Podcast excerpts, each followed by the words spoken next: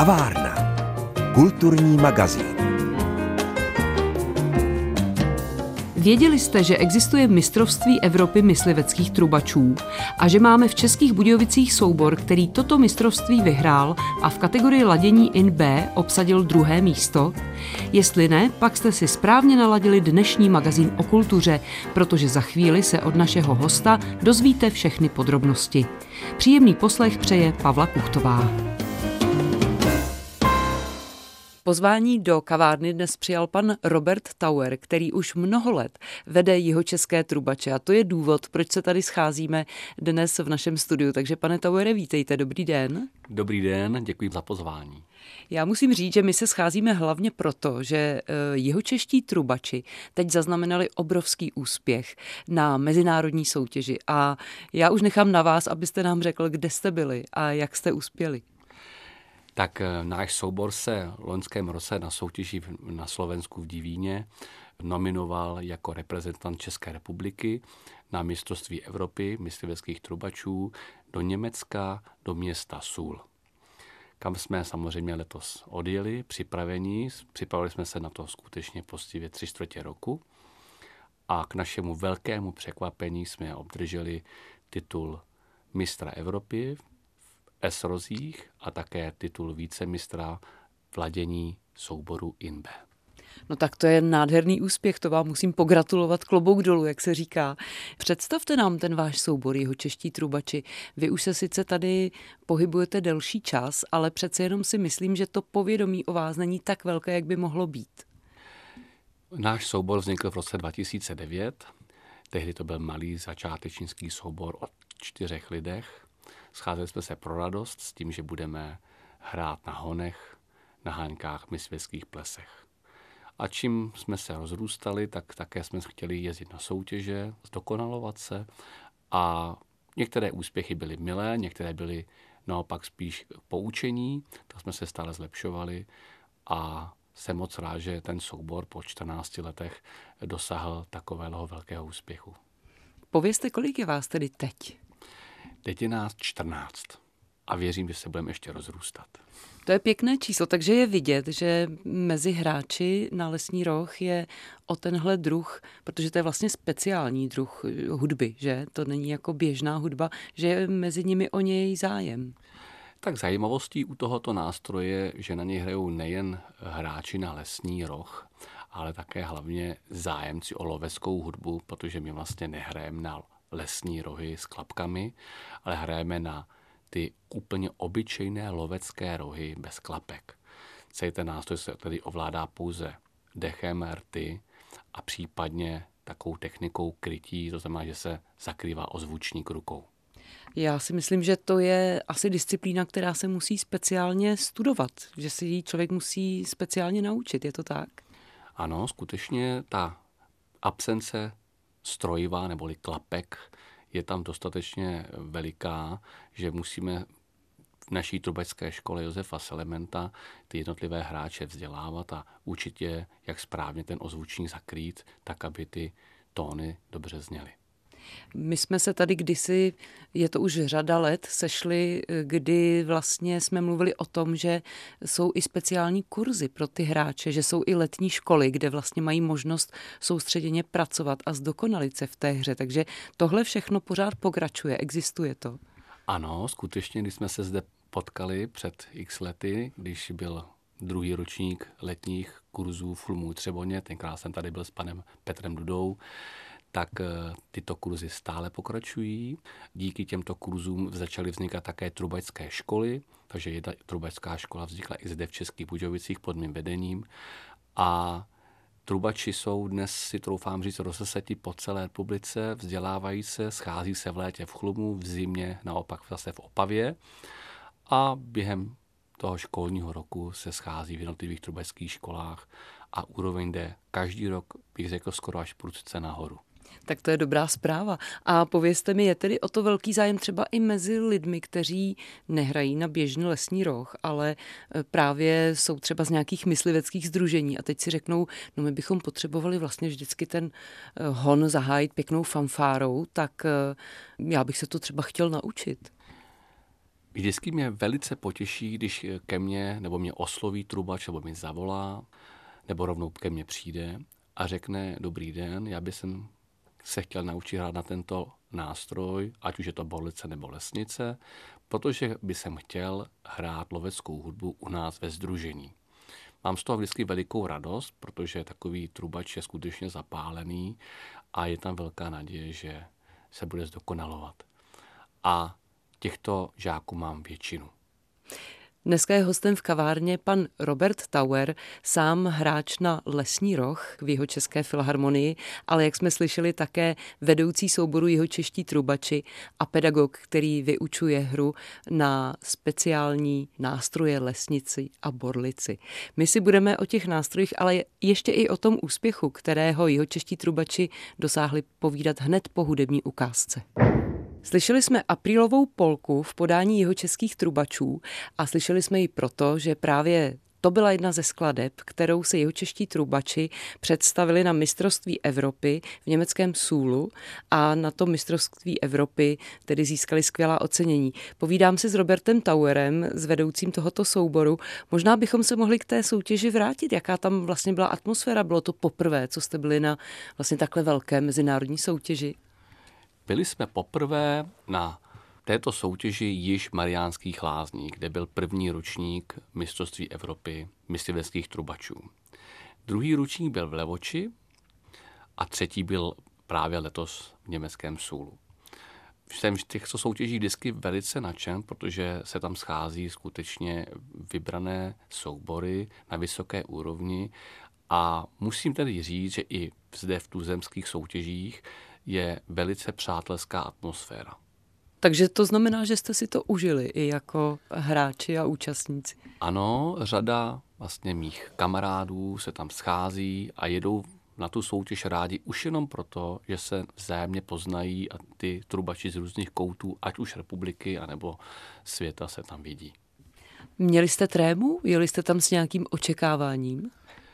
Tak upřímně, já tam jezdím vždy s nějakým malým očekáváním, ale moje zkušenosti profesionálního hráče mě naučili, že je potřeba být vždycky nohama na zemi. Takže to s velkým vypětím sil učím i své svěřence, takže jsme skutečně byli naladění, že si to chceme hlavně užít a podat co nejlepší výkon, který dokážeme jako soubor podat. Tak to se evidentně povedlo. to je dobrá zpráva. Povězte, jak staří nebo mladí jsou členové vašeho souboru a třeba jak dlouho se té hře na nástroj věnují? Tak nejmladším členem je zřejmě můj žák ještě z hudební školy v Borovanech, kterému je 17. A nejstarším si troufám říct, že můj spoluzakladatel, kolega, kterému tuším je 62. A proměňuje se ten soubor s léty? Kromě našich tváří se obměňuje také tím, že tam nabíráme skutečně ty nové šikovné trubače. A víte, co mě ještě napadá? Já jsem zahlédla, že vlastně tenhle obor zajímá i ženy. Že i ženy eh, začaly hrát vlastně na, na lesní rohy běžně, ale vlastně i na tyhle ty myslivecké nástroje, takže ženy se k vám hlásí. Ano, už od začátku založení mé trubeské školy zde v Českých Budějovicích eh, jsou mezi žáky nebo frekventanty i ženy. Jaká je třeba historie hry na tyto nástroje, protože tam musí sahat dlouho do minulosti, protože ze všech takových těch dobových obrazů, když si představíme nějaký výjev z honu, tak tam ty trubači a psy jsou samozřejmě vždycky vidět. Tak historie je skutečně už letitá, sahá do Francie a do období hraběte Antonína Šporka, který jezdil do Francie na lovy a moc se mu tam vždy líbilo právě proto, že tam byla velká skupina trubačů. A on se rozhodl, že ty trubače bude mít i tady v Čechách a že ti trubači budou provázet hon u něho na jeho panství. To znamená, že musela vzniknout i literatura hudební pro tyto soubory?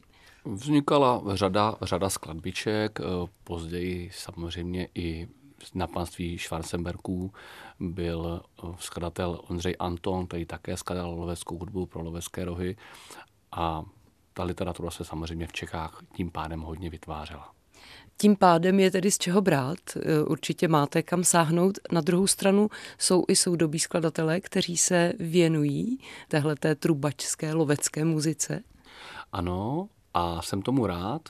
Mám rád skladby pana doktora Petra Vacka, což je takový náš, řekl bych, velký propagátor lovecké moderní hudby. Jeho skladby jsou krásné, mimochodem je autorem velice často a dobře hrané huberském šebédur, která už snad provází skoro každý kostel v naší republice. Je jim taky Josef Salement, který stál u zrodu loveckého tria Praha. Ale musím upřímně říct, že se mi nesvědně líbí skladby rakouského autora Johana Haydna pro svůj přednes. Ty skladby nejsou krátké, bývají většinou delšího rozsahu a jsou nádherně instrumentované. No a my máme to štěstí, že vy jste jednu z těch skladeb také hráli právě na mistrovství Evropy a my si teď pustíme, je to Prince Evžen. My se dneska s panem Robertem Tauerem věnujeme jeho českým trubačům. Věnujeme se jejich úspěchu na mistrovství Evropy, ale určitě si lidé řeknou, kde zkoušíte, jestli je vás možné taky slyšet tady u nás. Nejen na honu, ale třeba na nějakém koncertě tak pracujeme pod místním českobudějovickým okresním mysliveckým spolkem. Díky tomuto spolku máme možnost zkoušet v jejich zkušebně, kde se scházíme a pravidelně se připravujeme. A aniž bychom to čekali, tak jsme naplánovali v našem kalendáři jediný možný termín našeho již dá se říct pravidelného koncertu, který byl bohužel ale vzhledem určitým nařízením přerušen, tak letos jsme rádi, že můžeme opět pokračovat v 11. ročníku koncertu k poctě svatého Huberta, který pořádáme vždy pravidelně v koncertní síni České filharmonie zde v Českých Budějovicích. Mm. Tak to je skvělé, tak pozvěme posluchače, kdy ten koncert bude a kdo se tam vlastně představí. Tak eh, koncert eh, bude 19.30 20. října koncertní síní České filharmonie a máme radost, že pozvání přijali práchenští trubači, přijedou dva soubory z Rakouska a také máme takové překvapení v podobě dětského trubeckého sboru. Takže kdo by chtěl slyšet trubače, nejen jeho české, ale i, i rakouské a vlastně další český soubor, měl by si udělat 20. října čas a zajít večer do kostela svatéAny v Českých Budějovicích. Já myslím, že my jsme mluvili o té hubertské mši. Ta právě občas také zaznívá a bude i na tomto koncertě? Ano, chceme tuto huberskou mši dát na samotný závěr toho koncertu, oslavit nejen náš úspěch, ale celkově znovu zahájení těchto koncertů a máme radost, protože pozvání přijal chrámový sbor z Jemnice s jejich sbormistrem Josefem Hobauerem. A já vím, že právě ta hubertská mša, vy jste o tom mluvil, zní i v různých kostelích. Teď je přesně ten čas. Bude svátek svatého Huberta, teď začínají ty hony, lovy. Čili zazní hubertská mše ještě tady v nějakém chrámu jeho českém v kostele? Ano, bude hned 3. listopadu v Milevsku. Pak máme hrát tady v katedrále Českobudějovické, to je o týden později. A pokud se podíváte na naše stránky o českých trubačů, tak věřím, že si nějaký kostelík vyberete a přijedete za námi si nás poslechnout. Hmm. Vy jste zmínil tu tradici těchto těch koncertů, který se právě chystá, že ho přerušil tak jako mnoho jiných kulturních aktivit COVID. Jak narušil nebo naopak pomohl třeba jeho českým trubačům, co se právě týká té hráčské základny? Tak já musím říct, že já osobně jsem v covidu zažíval opravdu velké zklamání, protože lidi se nemohli scházet a ten sobor se de facto rozpadl. Zůstal mi tam jeden člen, který byl ochotný občas se mnou někam jít zahrát a jinak jsem tam měl své studenty, které jsem vzdělával online. O to víc mě potěšilo, když jsme hned po uvolnění právě s těmi novými studenty rozjeli aspoň trošku udržitelný soubor, který může hrát na honech, na lovech a sem tam nějakou mysliveckou akci. A pak mě potěšilo, když se někteří původní členové začali vracet, přestali se obávat eh, případných zdravotních komplikací a začali s námi zase zpátky zkoušet.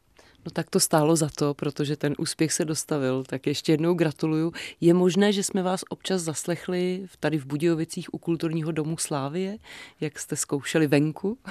Ano, to je veliká zajímavost. Já vlastně díky tomu mám velké zážitky, protože mě potkávali lidi a skutečně se mi na toto ptali. Tak to tady hrozně moc rád vysvětlím, protože jak jezdíme na ty soutěže, tak ty se pořadají venku. A my jsme pak pochopili, že když zkoušíme v uzavřených prostorech, tak na těch soutěžích nemáme moc představu o tom, jak se ten zvuk a e, jednotlivá souhra děje venku.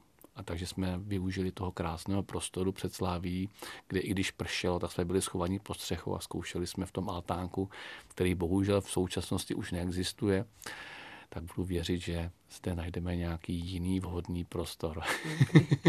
tak je pravda, že díky tomu jste obohatili i nás kolem jdoucí krásnou muzikou a třeba i v těch dobách, kdy jsme se nemohli scházet vevnitř a ta kultura byla omezená, tak jste nás tou hrou docela potěšili.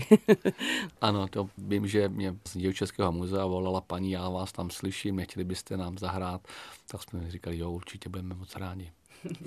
No vidíte, tak jak je dobré zkoušet venku. Povězte ještě, co vás čeká.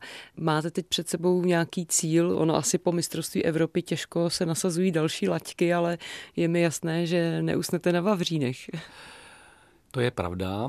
Hned po soutěži jsem celému souboru kladl na srdci, že vylézt na špičku je sice dřina, ale padat dolů je ještě rychlejší a snažší. Přiznám se, že jsem opravdu vyčerpaný, protože jsme tomu věnovali spoustu energie, spoustu času. Poděkování všem partnerům, členů souboru, protože to s náma nemají úplně jednoduchý. A takže teď nás čeká koncert, který bude příští týden, pak několik ubeckých mší a od ledna už opět zase příprava na další soutěž. Zkrátka to nikdy nekončí. Jsem ráda, že dnes byl v kavárně mým hostem pan Robert Tower, který vede jeho české trubače. Bylo to pro mě velmi zajímavé povídání, které mi přineslo i mnoho poučení, tak doufám, že i našim posluchačům. Ať se vám daří, ať vám to troubí, ať vám to hraje, no a sejdeme se třeba na nějakém koncertě. Naschledanou. Já vám moc děkuji za pozvání a byla velká radost tady s vámi být. Děkuji. Od mikrofonu se loučí a hezký zbytek dne přeje Pavla Kuchtová.